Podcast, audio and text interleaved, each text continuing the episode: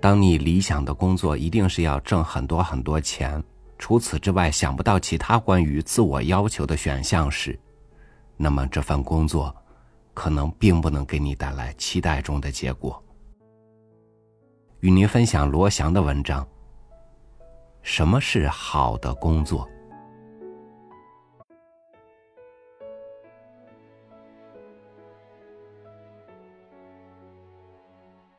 我的家乡在湖南小城耒阳，借着上学读书的机会，我慢慢走出家乡，来到越来越大的城市，再后来站上讲台，走到普法的舞台前。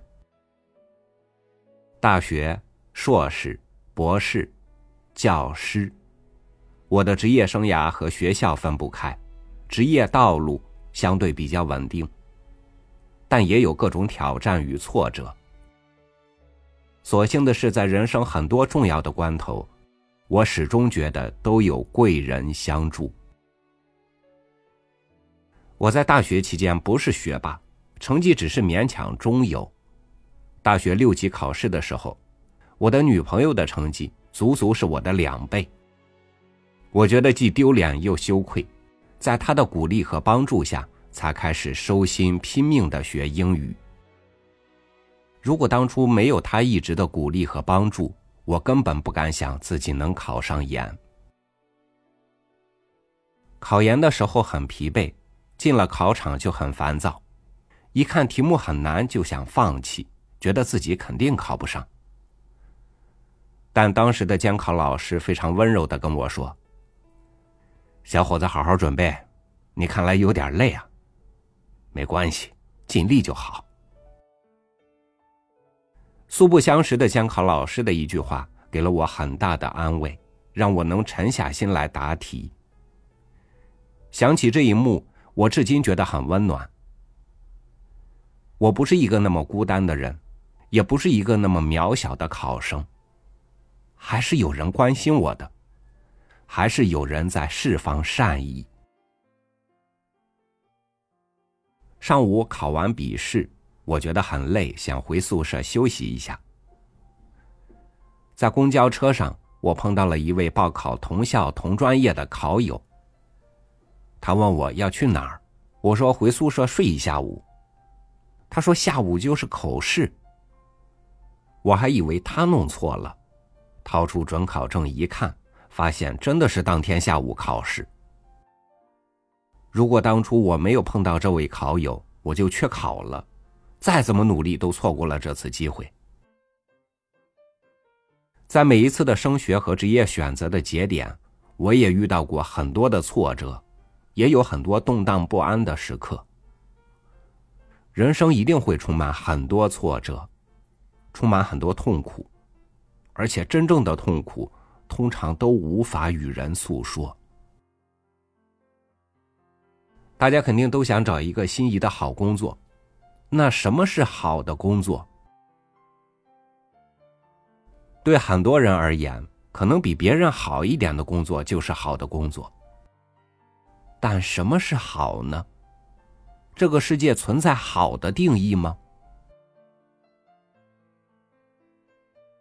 我觉得也许可以参考柏拉图所说的：“好的行为本身就是对的，而且通常也能带来好的结果。”所以，真正好的工作，就这个工作本身就是对社会是有正面价值的，通常也能带来好的回报。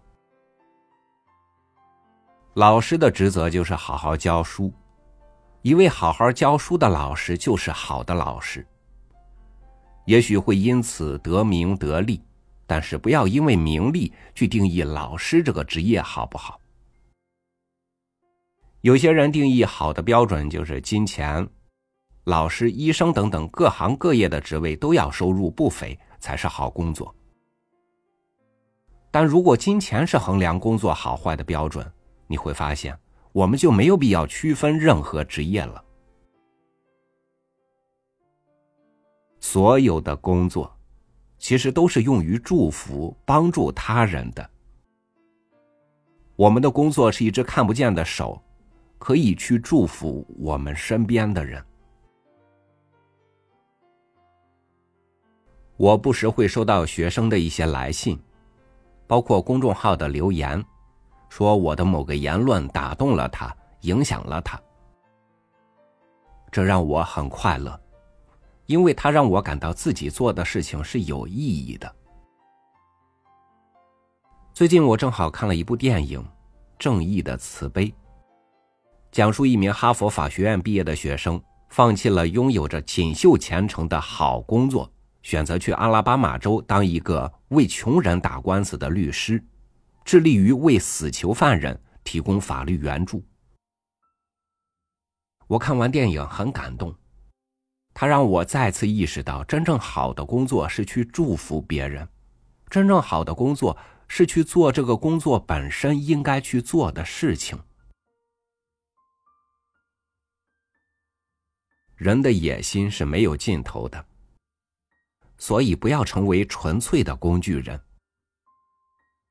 你把自己视为工具人，你一定也会把他人视为工具。你自己瞧不起你自己，你又怎么可能会瞧得上别人的？一个时常训斥下属的人，一定也会向上级的权势低头；一个真正尊重下属的人，可能也会获得同行和上级的尊重。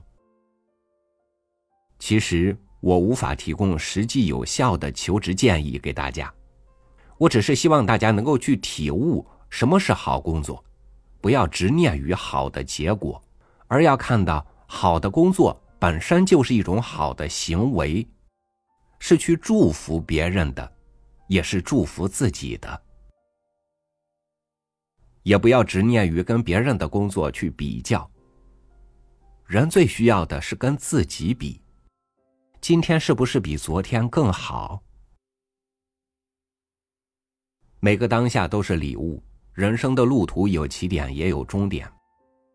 在人生的旅途之中，支撑自己前进的力量，可能是平凡生活里点滴的幸福，家人的关心，朋友的关心，同时找到一份对身边人、对社会都有价值的工作，生活的幸福。有价值的工作，然后走向人生的终点。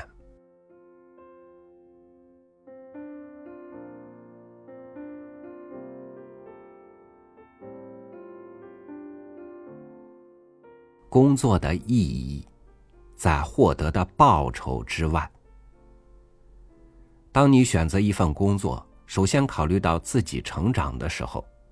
考虑参与到社会分工中去贡献自我价值的时候，社会的无论金钱还是价值意义上的回报，才会是理所当然的。感谢您收听我的分享，我是朝雨，每天和您一起读书。天见。